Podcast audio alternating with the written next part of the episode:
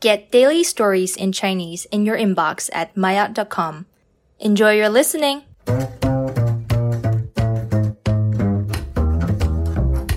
Mayat 高级中学老师成为了很多人的理想职业。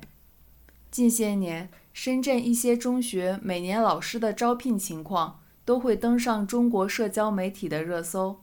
这是因为在深圳中学们的老师录取名单中，我们经常能看到清华大学和北京大学的毕业生，甚至其中一些是硕士生和博士生。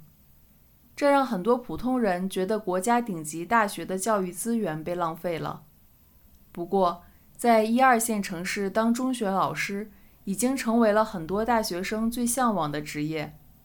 一线和二线城市的中学老师。不仅有不错的工资收入，而且节假日也有很好的福利待遇，这对大部分普通人来讲是很大的诱惑。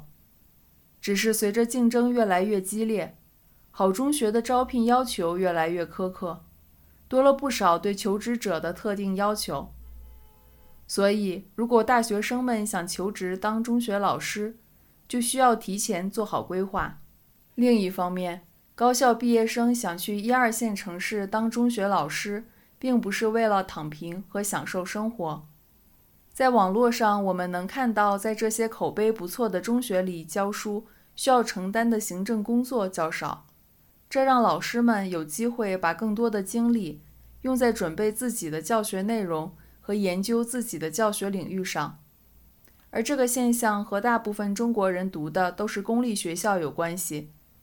公立学校承担了很多教学以外的事情，尤其在疫情发生之后。